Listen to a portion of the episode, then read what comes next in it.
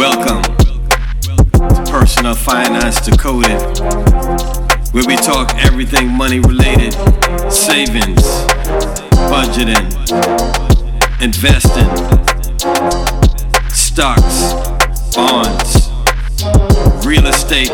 Get your money right.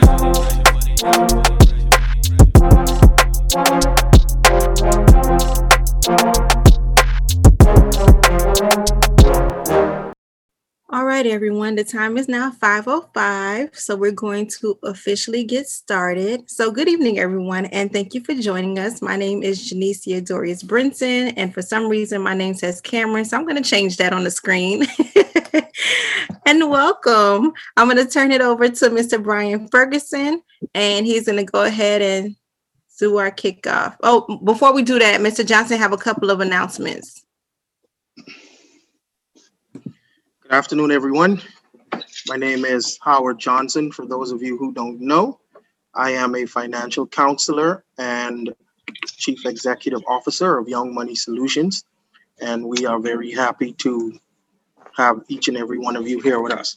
Just have a few brief announcements to make. Um, the first one is that part three, the final installment of this Investing for Beginners series is going to be in January. And once we have concluded with part three in February, what we're going to be doing is uh, going back to the beginning because this three part series was by um, demand. Some of those uh, persons who will be on here today had requested that we do this investing series for them.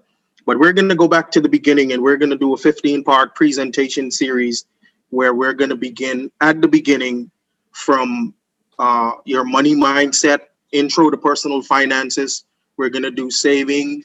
We're going to do um, reducing spending, uh, managing debt, and everything in between investing, investing for retirement.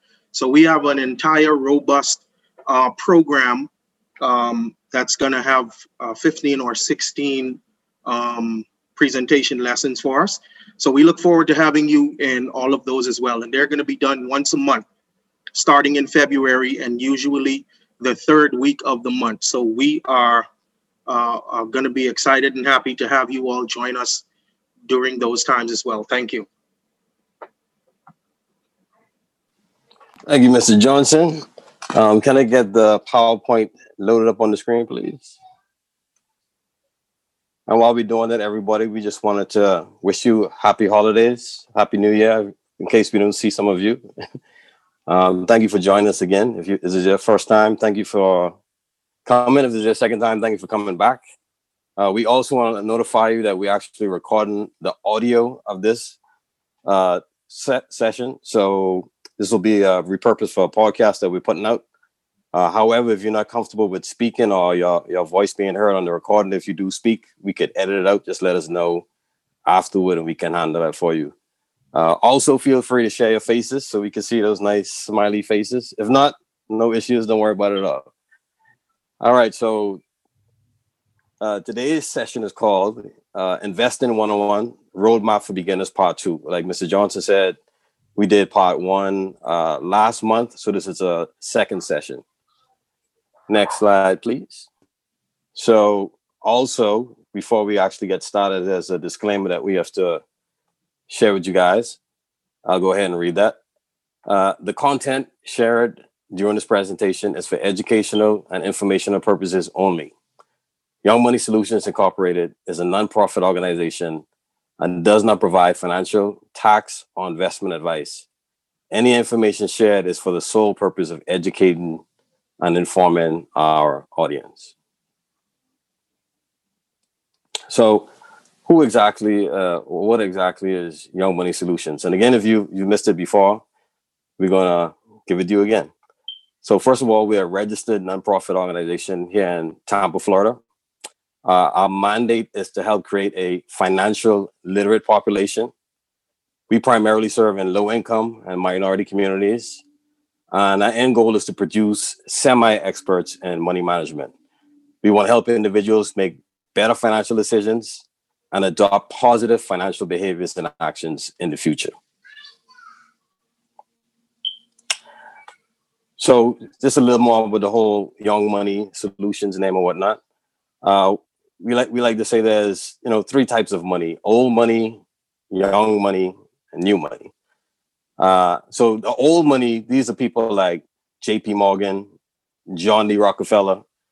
You know, these are individuals that has gen- that produce generational wealth. You know, their great grandkids uh, are still millionaires, and to be honest, in a few generations, they probably still would be millionaires because of what they what they started. Um, for those of you, I know we have some visitors from the Bahamas. This would be the equivalent of what we call the Bay Street Boys in the Bahamas. Those individuals that have established themselves uh, a very long time ago financially. Next slide, please. After the old money, we said, you know, there's there's the new money. You know, these are the individuals that didn't have a John D. Rockefeller. You know, these are individuals like LeBron James, Mark Zuckerberg, individuals that became wealthy uh, off their talents, whether it be through basketball, technology, or even inventions. You know, so these are the, the new money guys. Jeff Bezos would also be one of those individuals that fall into this category. And then you have young money. Young money is pretty much everybody else, uh, ourselves included. You know, these are the day-to-day workers, the carpenters, the teachers, the Uber drivers, the the counselors. You know, these are the individuals that would fall in this category, and we call this young money. Now, the thing with uh, the the new money and the old money is that those individuals have accumulated lots of wealth, right? And the thing is, they have financial counselors, they have advisors, they have they have money where they can pay for that type of stuff. They don't necessarily have to be financially literate, person, you know. Um, however, those of us that are young money, well, it would benefit us so much more to be able to become financially literate. You know, when you look at, you know, most of us, I know myself personally, I didn't grow up having any of those things. And as a result, I'm still playing catch up. So the whole goal is basically to play financial catch up as best as you can. And this is why we do what we do. So just a quick recap of what we uh, spoke about last time. And again, if you missed it, no worries. There'll be another time to go back to that. Uh, but some of the things we talked about last time was the stock market. You know, is it a, it's an organized exchange. Um, we talked about the many reasons to invest. We talked about determining an investing philosophy. We talked about the three major indexes or indices, depending, depending on if you want to be fancy or not. And we also had a list of investing terms to basically teach us the ABCs of financial literacy. And again, if you missed those, we'll be, we'll be, there'll be other times for us to go back and recap that further in detail. Um, but again, we'll just move forward to what we have today. All right. Thank you, Brian. Um, before we get started and get into the entire presentation about investing, um, as personal finance experts and financial counselors, we would be remiss if we didn't encourage you to develop a diversified financial plan. Yes, this presentation is about investing um, per se, um, this entire three part series, but uh, our recommendations from Young Money Solutions is that each and every one of you have a diversified financial plan. And what that means is, in addition to investing for the short or long term, or both, we uh, encourage you to have savings goals, you say, uh, goals for uh, saving money um, in the short and long term as well. We're going to discuss that a little bit further down in the pre- presentation, but we want you to be saving for certain financial goals as part of a diversified financial plan. And we also want you, those of you that that do and can, particularly here in the United States, to be saving and investing for retirement, um, either personally or in your workplace um, retirement plans if possible. And those of you in the Bahamas uh, still have like pensions and stuff, those are still available. So you wouldn't have access to 401ks and stuff. But um, the, the whole point of, of, of this slide is for us to encourage you to have a diversified financial plan and to not just focus entirely on investing per se. All right, moving right along. So we emailed everybody a uh, sheet of investing terms. And so we'd like for everybody to uh, take a look at that right now, some definitions. And we're going to go over just a few of them, just so we can familiarize ourselves. Hopefully, you guys were good students and looked at it from it was emailed out to you. But if not, uh, let's rip and roll and just look at a few of them before we keep moving along. So the first definition we're going to look at is securities. Securities are assets suitable for investment like stocks, bonds, mutual funds, and real estate. So there are like so many terms um, that are used in the industry um, to really signify stocks, bonds, mutual funds, and real estate. So securities is one. Then they call them individually stocks, bonds, blah, blah, blah. They also call them equities. They also call them investments. So there's like a bunch of terms that are thrown out and could get confusing, but you know they all mean the same thing. So security is the same as a stock or an equity or an investment. They're used interchangeably. So um, don't freak out uh, when you hear that. But you have the sheet so you can keep abreast of what's going on. The next thing we're going to look at is risk. Risk is the probability that over time or permanently your investments will lose value. Whenever it comes to investing, knowing what risk is is always important. And we're going to get into that in much more detail during the course of this presentation. But risk is about time. Just keep that in mind risk and time. The next thing we're going to look at is volatility.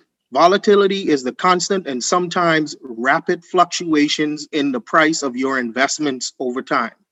So, what does this mean?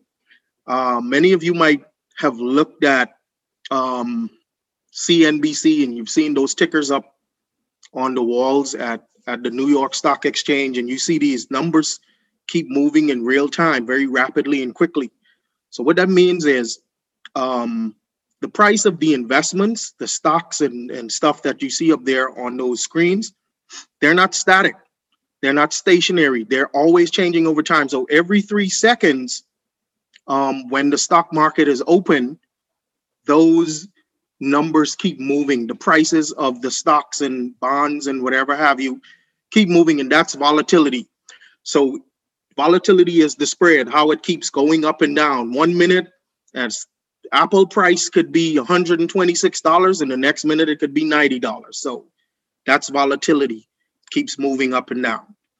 The next thing we're going to look at is diversification. And this is a risk management strategy that mixes a wide variety of investments within a portfolio. You might have seen it in commercials, seen it on TV. We've said it here, especially in, in the first presentation. We've said that diversification and I also said it on one of the previous slides, it's just not putting your eggs in, uh, it's putting all, all of your eggs in one basket. Okay, so what that means is you got to have a mixture of stocks and bonds and ETFs and all of these other investments. Instead of, if you're investing, instead of saying, okay, I got a thousand dollars, I'm going to put a thousand dollars into Apple stock.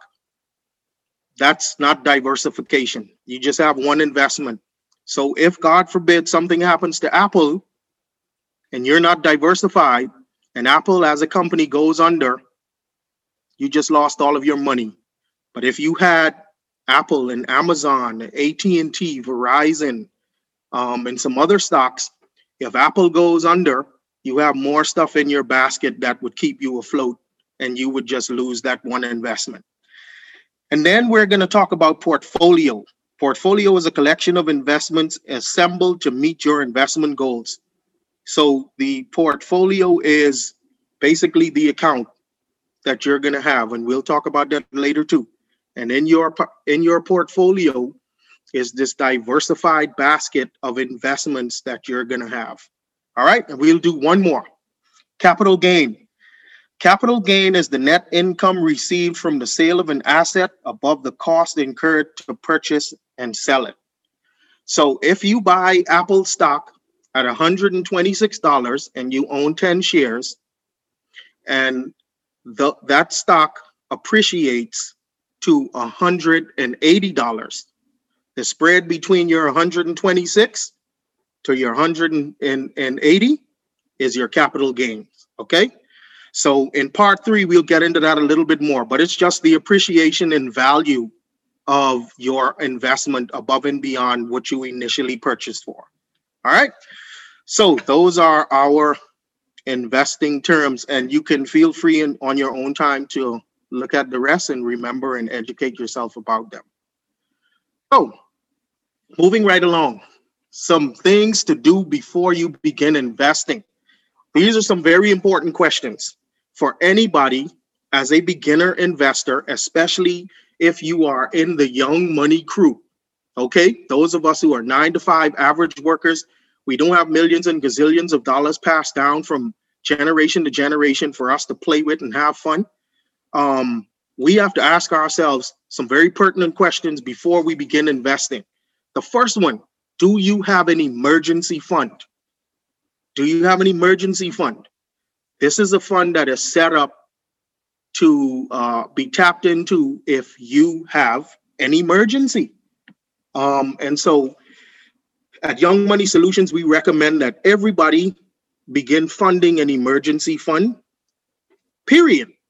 Before you invest, before you do anything, um, you should be um, working to fund an emergency fund. $5 a week, $10 a week, $20 a month, whatever you can afford, you need to have an emergency fund.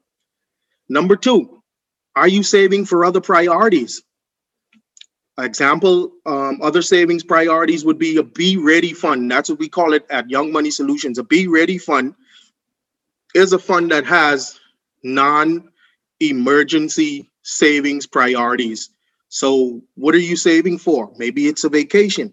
Maybe you're saving um, for an anniversary with your spouse. Maybe you're saving for your kids' college.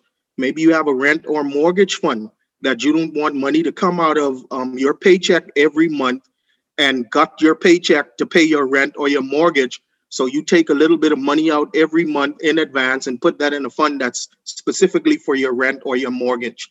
Um, these are the other savings priorities we hope you are funding as well. Then you got to ask yourself the question when I start investing, am I willing to research? Am I willing to put in the time to access the information, to watch the news, um, to look at the TV and see what's going on with these companies and these investments that I have put my hard earned money in. You have to follow them and you have to be watching what's going on, what products they're selling, what their debt load is, what's their cash flow. These are the things that you're going to have to be paying attention to because you've invested with these companies. And then you got to ask yourself, am I willing to start small? Are you a person who can look at your um, account and say, wow, I only got a hundred dollars. You know, Warren Buffett and them got 80 and 90 billion dollars. And little old me sitting over here with just a hundred dollars in my investing account. You got to have the fortitude and the wherewithal and the patience to say, you know, I'm willing to start small. And um, this is a little bit of money. This is young money I got in my account right now, but I know that over time it's going to expand and it's going to grow. And then you got to ask yourself, am I willing to invest on a regular basis? Are you willing to make this commitment to automate or to manage, you know, through self-control and take this money out of your paycheck every week, every two weeks, every month? Are you willing to do that on a regular basis to ensure that you are funding the investment account or the investment accounts that you uh, you have set up? And then finally, for this slide, um, are you willing to benefit from the employer match in uh, workplace retirement accounts? That's what a 401k and a 403b is.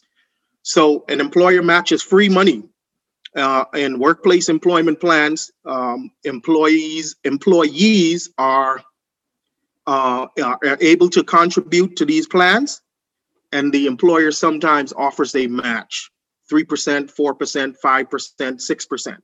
So whatever you put in, they put in up to a certain percentage and they put that in free to you.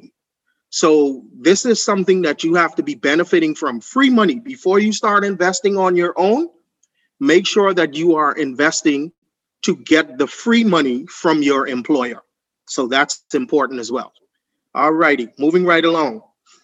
Investment philosophy. We touched on this one uh, briefly in the first presentation, the first part of our three part series. And in your investment philosophy, one of the first things you have to do is look at your age. And your investment philosophy is basically um, talking about uh, uh, what what is your frame of mind? What are you going to do in terms of holding a portfolio and executing as an investor? What is my thinking? You know, what what do I want my investing life to look like in simplest terms? Well, the first thing you got to do is ask yourself or look at your age. Uh, most younger investors have a longer time. And so that kind of shapes their perspective in terms of their investing philosophy. Okay. Older investors, they may have a different viewpoint. Someone who is 75 may have a different investment philosophy than someone who's 25. Okay. And then you got to ask yourself do I have the temperament? Do I have the temperament to be an investor? Okay. I remember a couple of years ago, I assisted a friend of mine in setting up a rollover IRA account that we're going to talk about later in this inve- in this presentation. And um, she was all excited and just you know happy. And about two three weeks after she set up that account, uh, the stock market corrected, which means there was a drop of about ten percent. And she saw that she had less money um, than she had put in a couple of weeks ago and she completely freaked out. And she decided that she was going to pull out all of her money. Well, all of her money that was left because it was less than she had put in. So she actually lost money. So she did not have the temperament, um, or she had not developed that temperament so far, despite us having those conversations and me walking her through all of this. She did just did not possess at that time the temperament um, to to keep her skin in the game, so to speak. And then uh, risk tolerance, which is really similar to temperament. Are you willing to weather those ups and downs uh, of the stock market going back and forth, dropping and rising? Are you willing to um, are you willing to weather that? Are you risk tolerant or are you risk averse? Okay, and this is gonna also be a part of your investment philosophy. And then your time horizon, which ties into age. How long are you to be investing for? Some people invest for the short term. Some of the aggressive investors who are day traders, they invest and uh, they play the game, so to speak. So I'm going to start with Apple this morning because I think, um, based on what's going on in the news, by 3 p.m., uh, Apple is going to be at a different price and it's going to be a higher price because there's some good news coming out about a new iPhone so I'm gonna buy um, I'm gonna buy these stocks at 9:30, and when that news hits at 10, by the time three o'clock rolls around, it's gonna be a higher price, and I'm gonna make me some money today. So um, those are the short-term guys. Some people are investing for a longer term, which means uh, retirement. So 30, 40 years down the road, I expect that when I buy my Apple stock at $125 today, by the time I retire in 30 years, Apple's going to be over a thousand dollars a share, and I'm going to make a lot of money when I withdraw in retirement. So that's um that's what your time horizon is about, and then you have to determine what investments you're gonna you're gonna buy. Um, I'm the kind of guy who likes uh, to buy dividend um, dividend stocks, stocks that pay you dividends while you hold them. Janicia does too. Brian is the kind of guy because he's a, a, a, a, technology guy and he has a background in IT. He likes to buy a lot of those technology stocks. So, um, you know, what types of investments do you like to buy? All of this uh, forms and shapes your investment philosophy. All right, types of investors. There are three main types of investors out there in the world conservative investors. These are folks who want low risk and they understand that they're going to get low returns, but their goal is to preserve their capital. Now, my friend, who I used in the example a few slides ago, she probably should have committed to a conservative investing philosophy um, for the most part, because clearly we proved that she was risk averse. She did not want to take a lot of risk. And so, in a situation like this, a conservative investor is somebody who would probably want bonds uh, or uh, invest in a CD, um, safe, safe, safe investments that won't raise their blood pressure and give them a heart attack. Um, and then we go to moderate investors. These are folks that want to take some risk and they anticipate slow and steady growth and they expect long term gain. And so these would be your persons who will be investing for 10, 20, 30 years, investing for retirement. And they would usually buy investments like the ones that I like, like uh, AT&T um, and some of those safer investments that are dividend payers that um, that are slow and steady and growing, um, but there's long-term gain to gain to be had by having these investments. And then there are the aggressive guys, the day traders who I just uh, told you about, who are high. They take a lot of risk and they expect high returns and quick profits. So I'm going to put my money in this morning, and by this afternoon, before the stock market closes, I'm going to make a lot of money and dump dump some stock.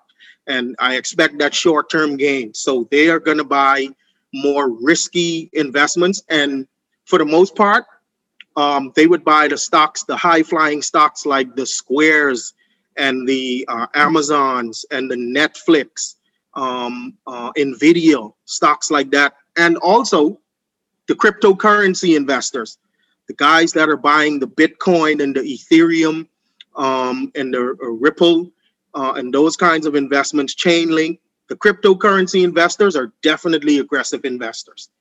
All right. And so those three types of investors that we just talked about on the previous screen can also be lumped into these two categories of active versus passive investors, okay? Or investing. So the active investor would be someone who invests with or without professional help.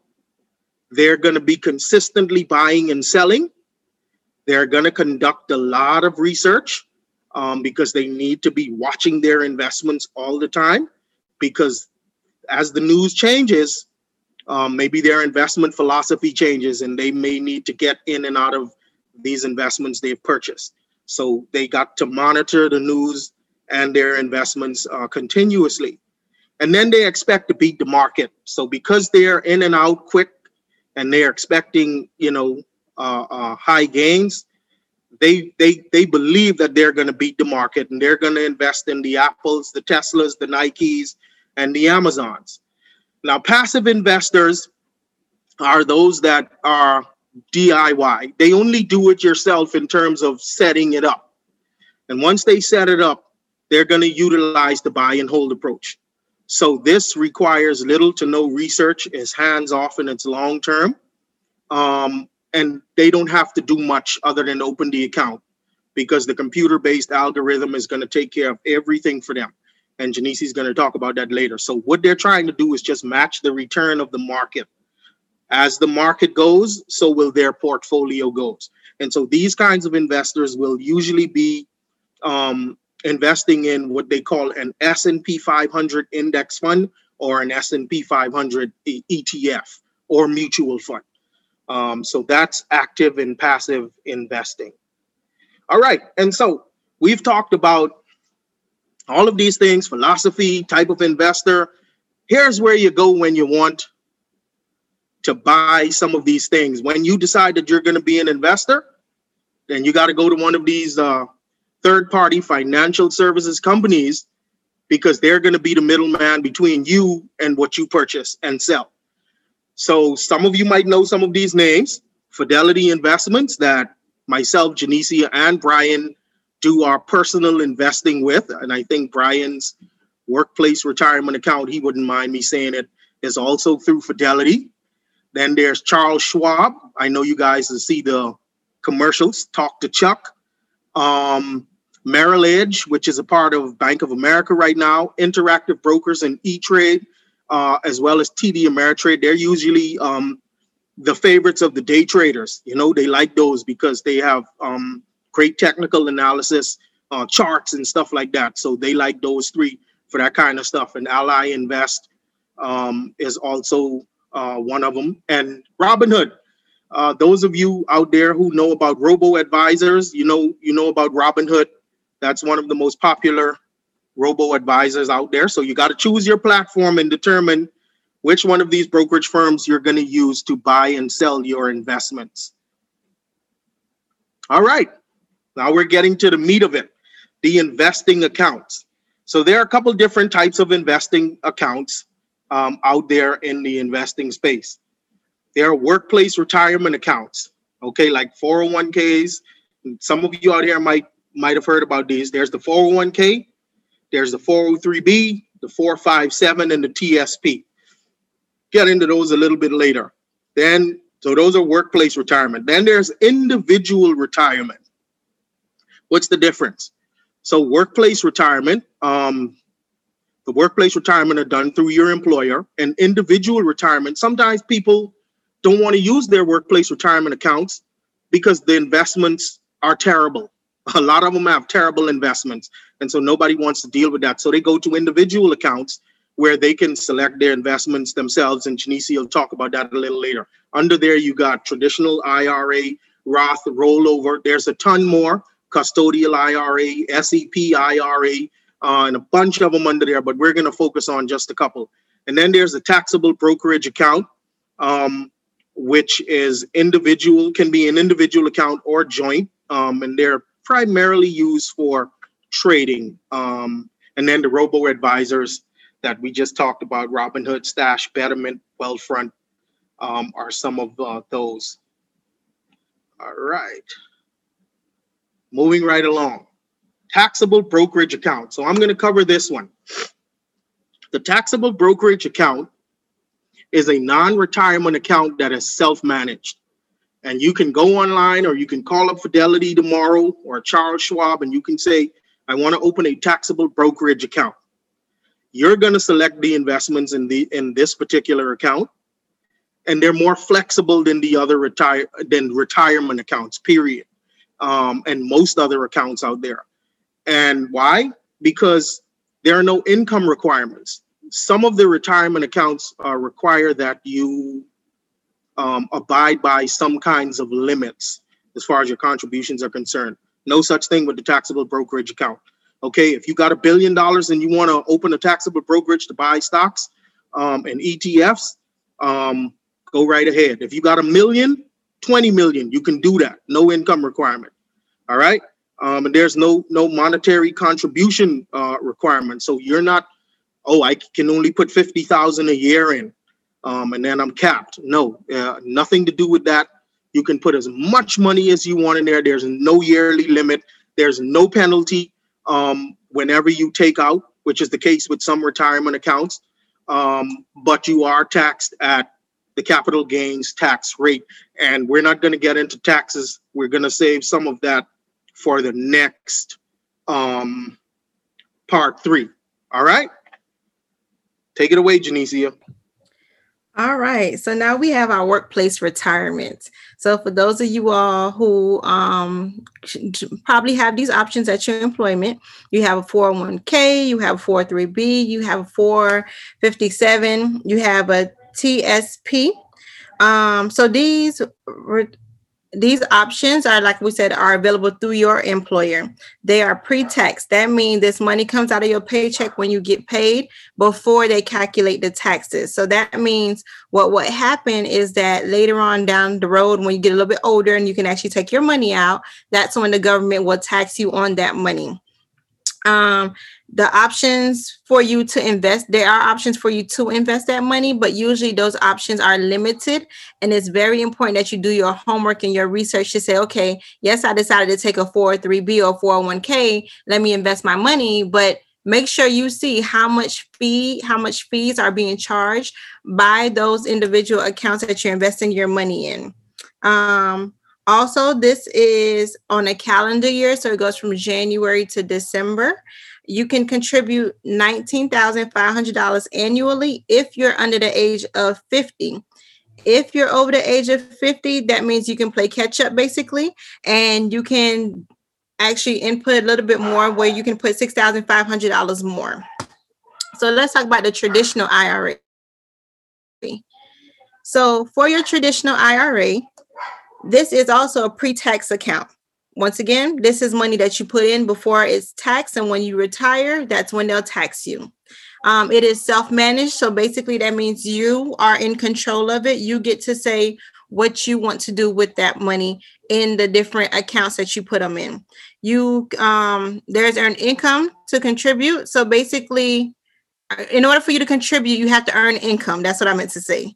So let's say you just you're a hair, you know, you're a cosmetologist, you are a teacher, you are we'll use the kids. Some of the kids they babysit. As long as they um, have some type of employment which for in the case of the children um, the teenagers they get money from babysitting they can actually open up a traditional ira um, we want to make sure that they at least have um, a w2 or something that can help them out along the way. A lot of these um, occupations are do provide you with that information.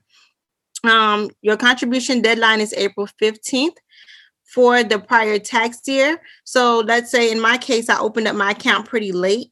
I was able to actually continue to put money in my account from 2019, even though we're in 2020. So you want to make sure you check. Um, you can also continue to de- um, deposit money in there. So there are income limits for your contribution. The max contribution is $6,000. And once again, if you're over the age of 50, they still give you the opportunity to catch up. So you can add an extra $1,000 if you're over the age of 50. Oh, this is my favorite right here the Roth IRA. So I'm gonna tell, give y'all a little bit of background about me. When I was working, um, I used to work for a contractor for the um, working with youth, and I used to have uh what did we have back then? We had a 401k Johnson. We had a 401k. So I ended up switching employers and I was I didn't, you know, you don't know any better. So I was like, well, give me my money. At least I know I have my money and these people no longer have my money in their hands. So I was like, okay, do I cash it out? Do I spend it? What do I do? You know, when you're young, you don't have much education, you decide, let me spend my money. But I spend it on good things. I paid off debt. Um, but what I would have, you know, I can't say what I would advise, but what, what I should have done basically, I should have rolled that over into a Roth IRA. So Howard this time around was like, okay, Janicia, you we about to open up this Roth IRA. So when he talked about the whole fidelity, um, I was able to actually open up one of those and start investing. I'm going to give you a little bit more background a little bit later on when we get to the robo. So with your Roth IRA, this money comes after it's taxed. So when I get paid, Instead of me saying, Oh, I'm going to go ahead and deposit my money in my account. Nope. I told my job, I need you all to go ahead and take that money out right away and put it in that account for me. So that way I never see the money. So I can't spend the money and waste it and be like, like oh man, I forgot to invest this week. So that money comes out. It's um it goes in tax free because technically you already paid taxes on it also it's self-managed. So you'll be able to log into your account um, do your weekly investments or bi-weekly however you want to do it make your investments. You can withdraw tax-free once you're in retirement. So if i withdraw now i may have to pay for it but as you know with us being in this situation you we may not have to pay for it at this moment because of pandemic. However on a normal basis you would have to pay um, for it if you take your money out a little bit earlier you must have earned income to contribute. Like once again, you need to have a job in order for you to contribute. The deadline is also April 15th. Like I said, I'm one of those people who need to catch up a little bit more. So I'm able to put in up until April 15th for the previous year. So like um right now we're in what 2020. Come April of next year, you have until now until April of next year, 2021, to continue to add money into your 2020 pool. Okay.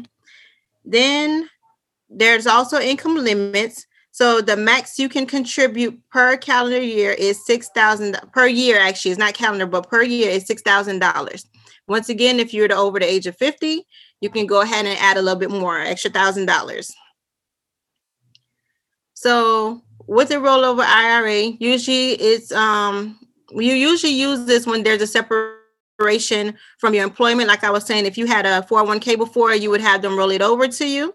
Um, one way you can do that, you can have them do a direct rollover, or you can have them cut you a check. You have about 60 days to get that check and actually place it into the new rollover account. If you do not do that, the government will tax you. Trust me when I say that taxation is not nice. I do not like to lose my money. So make sure that you go ahead and you move that money over within those 60 days. So it's 60 days for them to cut you the check, and it's 60 days for you to deposit that check. All right. So robo advisors. I know a lot of people on this call are like, I'm new to investing. I don't know what I'm doing. Where do I start? This is so overwhelming. Trust me, I felt the same way. And Howard is one of those people. He like to study. He like to do his research, and he's giving me all this information. And I'm like, really, dude? Like, really? Okay. So because my good friend Howard was very adamant about teaching me these things, we all got together, and it's a study. Basically, it's a never-ending um, educational study opportunity. I decided to go ahead and try out Stash and at first, I was like, oh my gosh, there's so much on this website. But the more I use it on my phone, if you have an Apple, it shows up different than if you have an Android. We learned that the hard way. but it's well worth it if you ask me. Um, these are automated investment platforms. Basically, I say every week I want $50 or $100 to go into my account. I'm able to pick what I want. At one point, I had like Disney, my friend had Nike, somebody else had McDonald's. So you get to pick and choose who you want to invest your money with. There's also a goals and risk tolerance questionnaire. So it basically asks you a couple of questions. What are what are you interested in? Um, how much risk do you want to take? This way, they can kind of pre-populate some portfolio, um, portfolio accounts for you. So that way, you can say, "This is what I want to invest my money in." If you don't like the ones they give you, you can select your own. So don't feel as if you have to take what they populate for you based on that questionnaire. So consists of pre-construct. We already talked about the um the index funds. So all of these come from the index funds. Um, if you ever pull up your phone and you or look at the newspaper, you see all the different stock markets and they show you the ups and the downs and what the green mean, what the red means. Those are your ETF funds. Um, full automated means low cost and um, fees for investors. So basically, when you do it this way, you're not paying a lot of fees and you're not, you know, you're not shedding out all this extra money that you don't have to. It's very easy to use. And like I said, it is great for new investors. Next slide, please. So we're gonna watch this video on robo advisors. Um, that just so you can have a little bit of a little bit more of an understanding of what the advisors actually do. Robo advisors are automated platforms for delivering some of the best practices that human financial and investment advisors have developed over the years. But how do robo advisors actually work? Each platform is different, but investing through a robo advisor generally starts with a questionnaire about your goals, timeline, and sensitivity to risk. Then the robo advisor will pair you up with a curated portfolio that matches your needs and preferences. Once you've funded your account, the robo-advisor continuously monitors your portfolio. As the individual assets in your portfolio rise and fall along with the market, robo-advisors will look for opportunities to buy or sell investments to keep everything in the proportions that will help keep you on track to achieve your goals. All right. All right. So hopefully that shared a little bit of light. So once again, um, we would like to encourage you, based on the information that you learned from today, is if you're interested in investing, make sure you have a diversified financial plan. Like Howard said, make sure all of your eggs are not in one basket. Um, you also want to understand the investing terms. So we sent that over to you. There's a whole lot of Google, YouTube videos you can watch. Just make sure that you educate yourself. Know your priorities. Make sure you list down what you have to prioritize before you get into investing. Um, have an investing philosophy. Understand the types of investors, understand the different investing platforms, and select the one that works best for you. Don't say, well, my sister has this, or my friend has this, let me do it too. Um, what worked for me may not work for you. So make sure you find the one that works best for you. Also, understand the type of investment accounts that you're going into, whether it's an IRA, a Roth IRA, 401k, 403b, um, the 457, you name it, understand it. All right. So at this time, I'm going to turn the floor over to Mr. J. Good evening, everybody. So that was uh, a lot of information. It was great information. Hopefully, you guys have something to take away from this. So at this point in time, I want to open up any questions or answers that you might have. All right, so let me start from the top. So, um, I'm going to start with the comments first, and then I'm going to go into the question. I like the fact that um, young lady Shay, Shay said, um, I like that you can that you included temperament as a factor. Um, and it's funny we she said this because she her mom thinks that you know based on her age she's taking too much risk.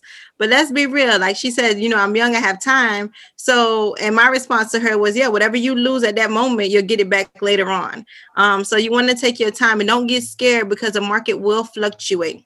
Then she said, um, I did research on some of these things after our last presentation last month, and Vanguard sounds good, but they have a thousand dollar minimum to get started. So yes, that's why we said research your platform because some places do require a minimum. I know um, Fidelity, which is what we use, they don't require a minimum. Um, Stash didn't require a minimum. Robinhood, I don't think they require a minimum. So do your research to see what works best for you. Um, not everybody have a thousand dollars sitting there, so you don't have to invest it all at one time. Um, let's see. When is a good time to get into the market? Well, um, in in this industry, a lot of the experts like to say, um, today is a good time to get into the market, but the best time to get in was yesterday. So basically, uh, what that means is you start where you start. You know, today is as good of a day as any day the best time was yesterday. Um, and the reason why is, especially if you have a long time horizon, if you're going to be doing this for 10, 15, 20 years, and this is something, you know, um, we plan on doing. So we're that's what we're saying. We are investing for the long term. And um, the longer you invest, if you go back and you look at the stock market um, and its growth, over the last 100 years. It's grown at about 10% um, per year over the last 90 years. And so the longer you're investing, um, the more you are going to make at the end of the day as an investor. So um, today is the best time because years from now, barring any real crazy stuff happening, um, you can guarantee that most things you invest in, as far as stocks, index funds, mutual funds, ETFs, the price will be significantly higher than they, the prices will be um, much higher than they are today. That's just been the trend line um, in the stock market over the last 100 years. And just to piggyback off of that, Howard, as far as uh, when is a good time, doing your research and looking at some of these things before you jump in because you don't want to get in on something that may be going down tanking at the time. Of course, you're going to jump in and, and when it's losing. So you want to do your research. But again, like we said at the beginning, it fluctuates. But do your research, look at some of the things that you want to invest in, and just see if it's in a good, steady place, jump in. But no time like the present. And start right. And and Jay, that's a great point. And start with what you know. Um, what what are things that are popular and that you use? Like no one's saying Apple can't um, Apple is like the biggest company in the world, right? Something major and colossal will have to happen for Apple to fail. But this thing right here, that's a fo- an iPhone. This is now a utility. It's a way of life. Everybody has a smartphone. So when you do your research and you think, you know, just use common sense, somebody's always going to have these. And so, because this is familiar and this is already branded in our lives, you can say, I know what Apple is about. I'm going to invest in Apple. Okay. Now, everybody on this uh, Zoom presentation right now, I don't think a lot of you know what Nikola is, right? And that's a stock that's brand new, right? Pretty much just IPO this year someone could call you and say, I got a hot tip for you. Go and invest in Nikola. But you don't know anything about it. And you and, and that stock has tanked significantly since it IPO'd in June, June to now. And so if you would put your money in there, I mean, I've I know folks that have gone with that and they're now out of the market because they got burned. So you got to do your research. We can't overemphasize that enough. You have to do your research. And and one other thing I want to say, folks who are in the Bahamas, um, we know that investing per se, like in the United States and through Fidelity and stuff, we know that you guys can um, invest. Uh, but it's so great for you to be here. And some of the other um, topics that we're going to cover will be better for you um, uh, in the future in terms of the saving and managing debt and stuff. But this is great too that you're on here now. And here's why because financial technology and technology in general is advancing at such a rapid pace. In the next few years this entire thing is going to open up. Right now p- folks in the bahamas could invest in crypto. Um, pretty soon you're going to see everybody across the globe being able to invest in stock markets everywhere. So you will have access to the us stock markets the canadian the london stock exchange the hong kong stock exchange so this having this information in advance, I just want you all to know. I appreciate you guys being there, two four two for life, but keep paying attention to this stuff because you would already be ahead of the game when the chips fall. All right, so I'm going to go ahead and read the next question in there from uh, Crystal Brown. And the question is, how would you get into a Roth IRA, excuse me, IRA, and what company would be best? All right. So, um, first of all, there's a couple of questions you got to ask yourself. Getting a Roth. Number one, am I currently employed? Because you have to have earned income. This is like the best. Uh, like Janicia said, she loves. We all love this account. This is this is basically an account that says whatever money you put in today, however much that account grows in the future, when you grab your money, when you old and gray, you don't owe Uncle Sam a dime. So if you end up putting $50,000 in a Roth IRA and 30 years from now it's worth a million and you only put 50 grand in, you can withdraw a million and don't owe anybody any taxes. But you got to have earned income. We can't tell you where to open that. Banks have you can open a Roth IRA at, at certain banks. You can open with any of those platforms that we had up um, a little earlier uh, Fidelity, Schwab, Robinhood, um, Vanguard, etc., etc. Uh, we can't tell you exactly where to open that up, but I can tell you that myself, Janicia, and Brian, we are with Fidelity. Fidelity Investments is a great brokerage firm. Their customer service is excellent. Um, their uh, user interface is very easy to uh, understand. Uh, it's very functional. So that's what we use. But you just need to have earned income. You can only put $6,000 in a year if you're under uh, 50 years old. Um, and uh, and you just have to have, like we said earlier, um, are you willing to do this on a regular basis?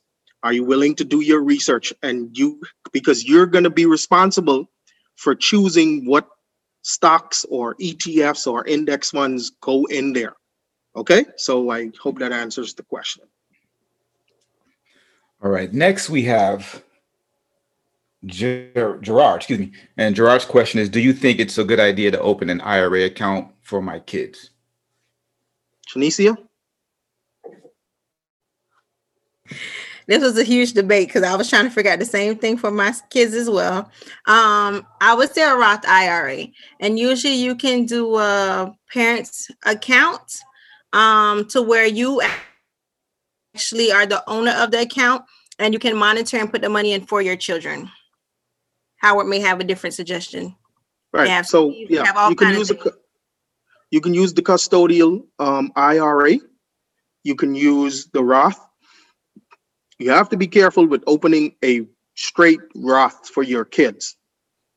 Not saying that it happens and not giving you financial advice, but just educating and saying, remember, the requirement is earned income. Now, if your kids are washing dishes and you giving them $10 a week, according to the IRS, that's not earned income. If your daughter is 16 years old and she's babysitting for the neighbors, you can get away with saying your daughter has earned income. So that's the key. It has to be earned income. It can't be cutting grass money, washing dishes money. So I'm going to open an IRA for my kid. All right. All right. And the next one we have from Lady K. And Lady K says, Good night for persons who live in other countries that don't offer 401ks. What would your suggestion? Um, what would you suggest as an option? I know you kind of touched on that a little earlier, Howard. So I don't know if that answered your question, Lady K, but I don't know if you want to touch on it again for her. Well, um, I know in the Bahamas, I've been seeing um, in the Bahamas that they've been doing some investment stuff lately. Brian and I have been been watching. They're not anything comparable to the the stock exchange here. I know they have the BISX over there, the Bahamas um, Stock Exchange. Uh, you know, it's not, yeah, it ain't much to be honest. But I know that through Island Luck, they've been offering um, some income, some fixed income based investments that you're trying to do a little something, but uh, it's nothing major. Um, but uh, yeah, there's not there's if you if you if you are from someone who's from the Bahamas, there's not much in the way of investing in pure plays unless and this is what this is what I do not like about our industry. Royal Fidelity up there on East Hill Street. If you have $500,000 or more in the Bahamas, somebody in Royal Fidelity next to Government House wants to talk to you. Okay? Th- Those are the only people in the Bahamas who can really invest in the stock market here. You have to have a whopping 500 grand or more for someone to let you in that building. And you can buy all the Apple, all the ETFs, all the mutual funds you want. If you are someone in the Bahamas who does not have a social security number and residency or citizenship in the United States. And I think there's something fundamentally wrong with that. And I am hoping and praying that, like I say, as as the financial technology and the world changes, I'm hoping that um, more Bahamians will have access to the opportunities to build wealth, and we can begin making a serious dent in wealth inequality through the use of investments um, and the like.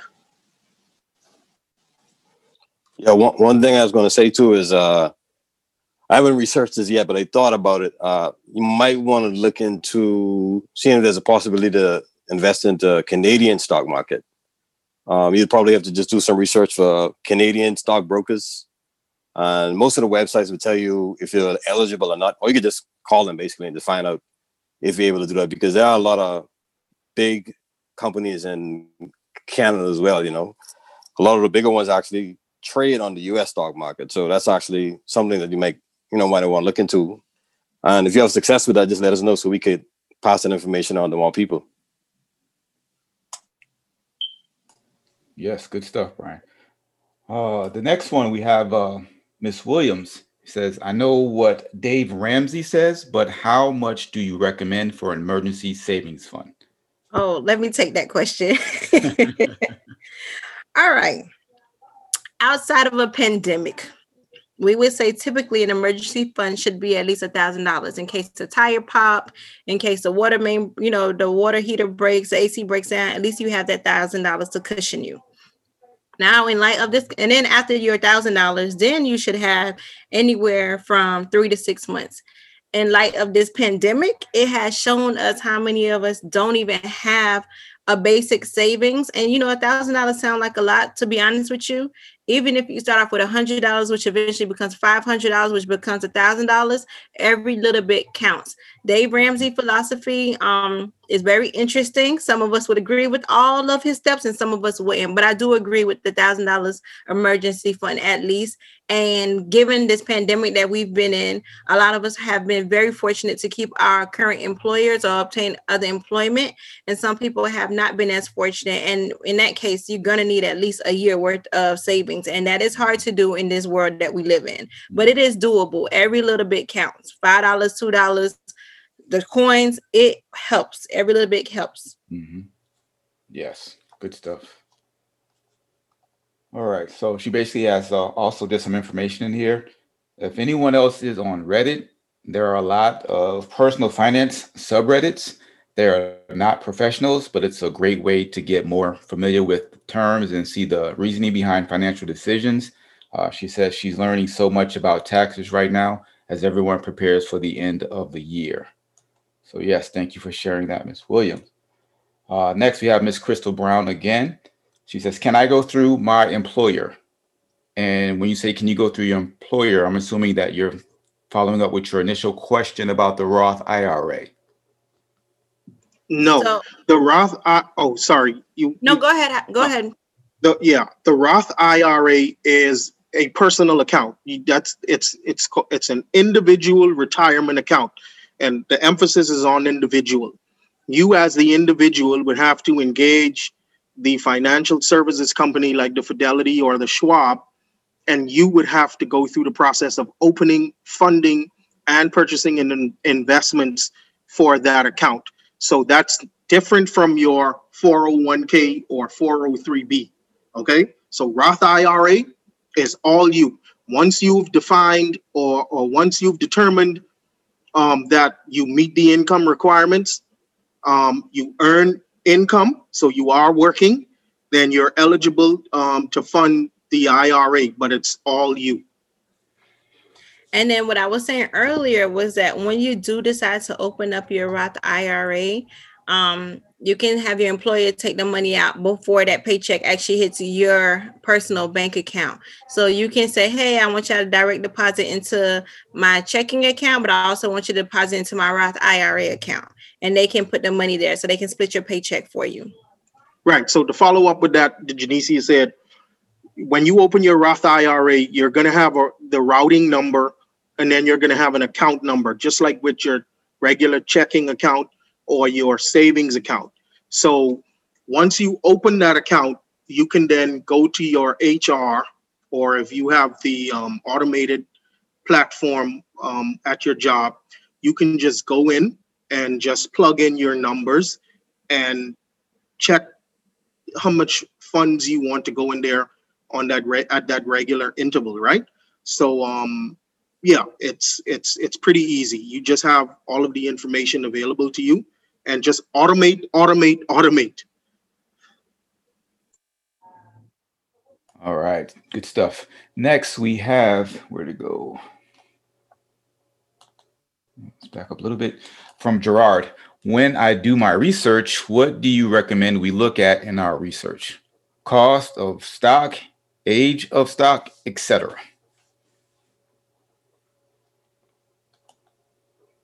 Take that one, Brian. Oh, Sorry, say it again. My, my thing was my thing was glitching. What was it saying? That's okay. So Gerard asked, when I do my research, what do you recommend we look at in our research? Cost of stock, the age of the stock, excuse me, stock, or etc. Oh yeah, you know I love these stocks, man. so it's interesting. So I'm a I'm a technical trader. So in all honesty, I look I look for stocks that are healthy. You know, I don't necessarily uh, invest in IPO stocks or stocks that are tanking. Uh, I pretty much stock. You know, I pretty much only trade in, in health what I call healthy stocks. Like I- like Howard talked about, like it got to be an Apple, it got to be a, a Tesla, it got to be uh, AT and T, it got to be Amazon. You know what I mean? Um, because I mean, you don't necessarily take again. There's a risk involved, right? So as much as you could reduce the risk, the better for you in the long run. You know.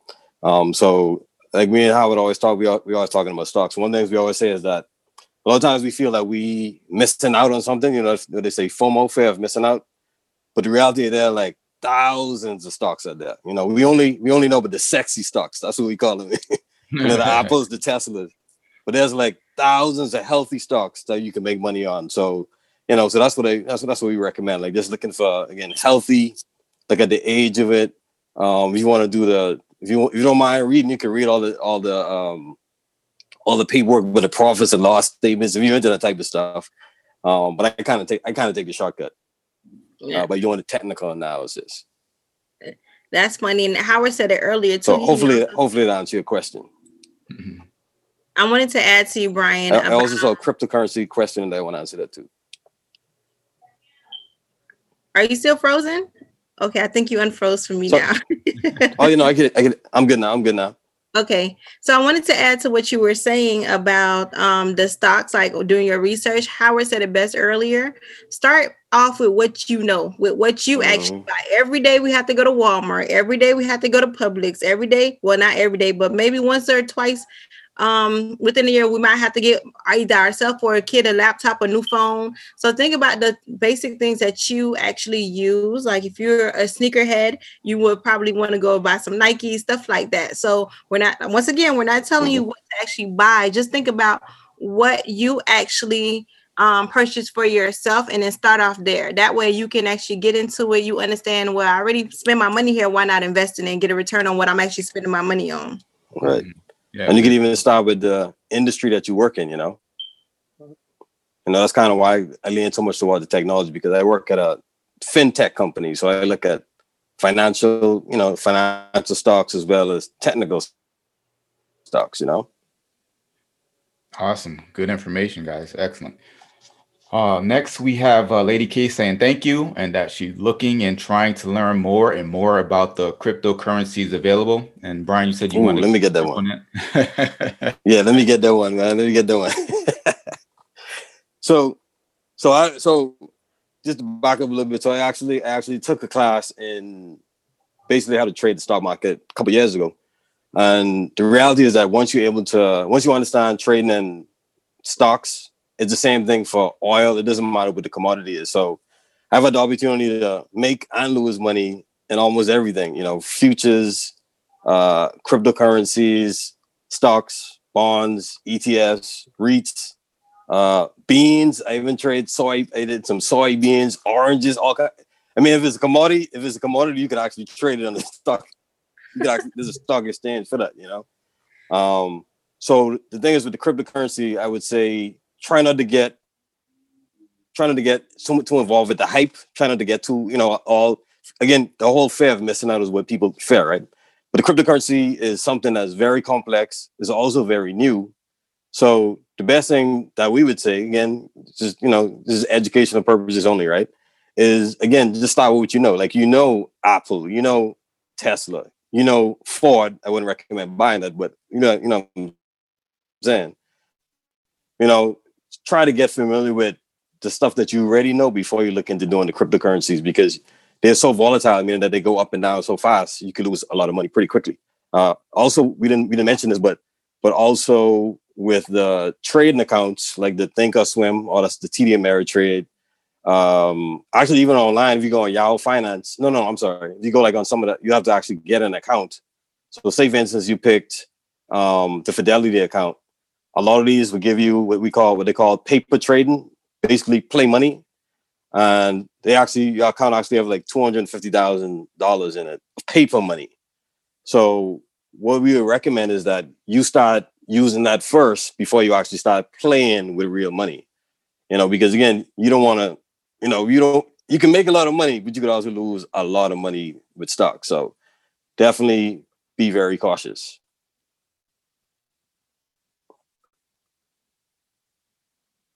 And I just want to add something real quick to what Brian said. Um, the one of the credos that we abide by in our personal investing is this. You know, you're gonna you're gonna have to go through this trial and error period. You're gonna win some and you're gonna lose some. But always remember this: if you if you put two thousand dollars into an account and you buy investments and you go and let's say two weeks later you go in and you only have a thousand dollars most people as beginners would freak out and they'll take the thousand dollars out and say you know what? I'm done. I'm gonna get what's left before it goes to zero. You did not lose a thousand dollars. Okay? I'm gonna repeat that if you put $2,000 into an investing account, go in there next week and it's only $1,000, you did not lose money. You lost value. There's a difference. There's a difference between losing value and a difference between losing money. Now, I know there are quite a few females on here tonight. So I'm going to ask you all a question. When you go to JC Penney and you see 70 to 80% off clearance, what does that mean? Hit it, right? Okay. If you have an Apple stock, if you buy 10 shares of Apple at $126, which is what it closed at around that on Friday, uh, give or take a couple of dollars. If you buy Apple at 126, you have 10 shares, and you go inside your account on Monday, and each one of those shares is now valued at 80 bucks. Most people are going to start sweating, heart beating fast, ready to freak out and take out their money. Do you know what that means? You lost value temporarily too, because the stock market has never gone down and not gone back up. That's number one. And then number two, if your Apple stock dropped from 126 to 80, that means Apple stock is now on sale. So what that means is you need to start loading up if you have some extra money mm-hmm. because when that goes back up to 126 and beyond, because you put money in when it was low, your return is going to be even greater. So always keep that in mind. You're not losing money, you're just losing temporary value. Okay? You lose money when you pull out what's left. Because if you had $2,000 and now you only have a hundred, I mean a thousand, and you pull that thousand out, you'll never get your extra thousand back. You only lose money when you pull out what's left. And that's a word of advice. Yes, good stuff. Good advice. All right. Now we have Mr. Gerard with a question saying, Can you talk a little about dollar cost averaging? Um, is it a good strategy? Um, yes, dollar cost averaging is a good strategy, and it's a an especially good strategy for young money folks, people like us, nine to five average workers. We don't have the money like the Warren Buffetts and the Jeff Bezos of the world, Ray Dalio, um, uh, and Stanley Druckenmiller and these guys. We don't have their kind of money 10 billion, 20 billion, Mark Cuban. These guys drop 10, 20 million at a time into the stock market, right? And buy hundreds of things when they're low. We can't do that. So we have to systematically, over time, put small amounts of money into our investments. And that's dollar cost averaging. So you're buying at specific intervals. For most people in the United States, you get paid every two weeks. So every two weeks, like Janicia said, let's, for example, say a hundred bucks. You have a hundred bucks put in to Apple. So if Apple is at 126, when you get paid, boom, you buy it at 126. Next paycheck, Apple might be 110 boom, you're going to buy it at 110. So you're going to be able to buy a little bit more because it's cheaper. Next two weeks, it's at 156. You're going to be able to buy a little bit less because now it's more expensive. But the statistics have shown that over time, a dollar cost averaging strategy is better because it prompts reversion to the mean. So over time, basically what I'm saying, outside of all of that stock market mumbo jumbo is that if you utilize a dollar cost averaging strategy where you buy over specific intervals of time, no matter what's going on in the market, you will win in this investing game. And that's dollar cost averaging. Gerard, thank you for that, Mr. Howard. It's making more sense, like you say, to go with what you know stocks. So, my next question is how now do I go about getting the paper money to play with? Oh yeah, so I, I just dropped a few uh, companies in a chat for Lady KJ. Uh, okay. Thinkorswim, E Trade, Trade Station, Interactive Brokers. Uh, you basically have to open an account first, and once you get that account, it'll give you a live account as well as a paper trading account. Um, I can't remember. I don't know if you're in the Bahamas or not, but definitely no know Thinkorswim uh, E-Trade you won't be able to do in the Bahamas if that's where you are. um, you should be able to do an interactive brokers account. So just um, just give it a try, and then if if you can't get one, just uh, send us an email, and I'll see if I could locate one for you to try out. and that information as well. Uh, next, we're just saying thank you, thank you. Um, yes, I'm in the Bahamas. That's one of the reasons why I never really bothered with trading to begin with. Okay, so you hit it on the head with that one, Mr. Brian. All great questions, good information. And let's see, I think that was the last of the questions. Any other questions from anyone out there? Email. I'm not sure whose email he's asking for. It's gonna be the Young Money email. So go ahead, Mr. Johnson. You're muted. You're muted. Sorry. The email is going to be info at youngmoneysolutions.org. And that will go directly to our administrative assistant.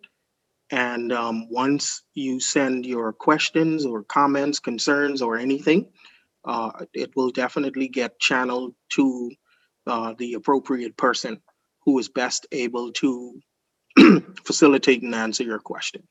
So info at youngmoneysolutions.org. And it's going to be, I think it's going to be put up on the screen at the end. Um, and it was also in the flyer. Uh, and it should be on, I don't know if it's on the, I don't think it's on the investing terms, but it should be, it should be there. But it's info at youngmoneysolutions.org. We'll put it in the chat. Yes, it's in the chat. Thank you, Miss Janicia.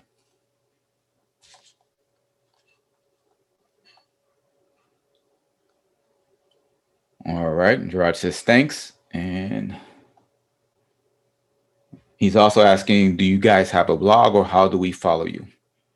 All right, Mr. Brian, that's you. Man, that Mr. Dry guy sound. Man, you get a lot of questions. No, those are good questions because it's, it's on the next Oh, those slide. good questions. It could come It's on the next slide. All those answers on the next slide, Mr. Gerard.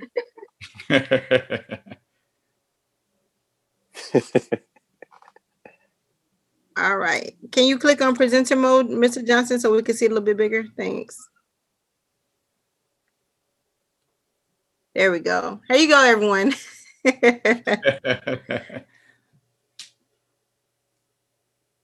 So for additional information, you can follow us on our Facebook or Instagram page, which is Young Money Solutions. Um, we are a 501c3 pending approval with the IRS. So as you all know, we are nonprofit, but we're seeking that official stamp. Um, and don't forget at the end of this um, presentation, we would like for you all to complete the post survey that will be emailed to you all. For those of you all that's not on the email list, we'll go ahead and text it to you as well. And donations are welcome. Like I said, we are a nonprofit. We don't charge for the information, but in order for us to stay afloat, to pay for our materials, to get prepared and so forth, um, you know, it takes money to run a business. So right now we are self-funded, but if you all are interested in donating or having your friends come on board to donate, we greatly appreciate it. Um, and we definitely thank each and every one of you all for taking time out of your busy schedule and joining us. Mr. Johnson?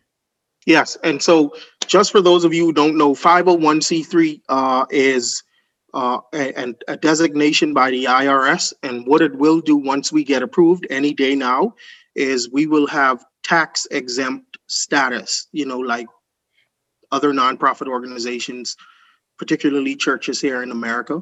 Um, we are pretty much self-funded. Uh, we do have uh, donors and sponsors, um, a a few that are very generous and that help us out but we are always um, you know this is a great work and we do it all over the place and we cater to people that are in low um, income and minority communities and so as you can imagine um, we don't only help with um, investment education but you know we're going around the place where you know when we could have traveled we traveled um, we're doing this stuff long distance but materials and all of these things so uh, if you're ever feeling generous, no matter how small, no matter um, how big, we're always um, accepting and welcoming donations for this work. And you can rest assured that it is going to be used to facilitate this work. Once we get our 501c3, every year we're going to have to let the IRS and the federal government know what we're doing with monies we receive um,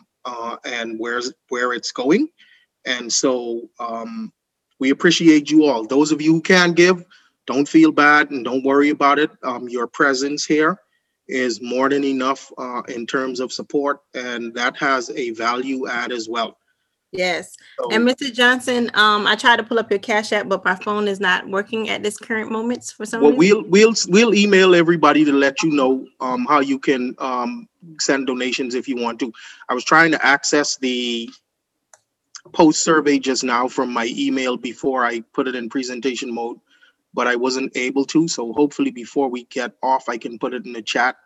But I was not able to do that just now. It wouldn't open.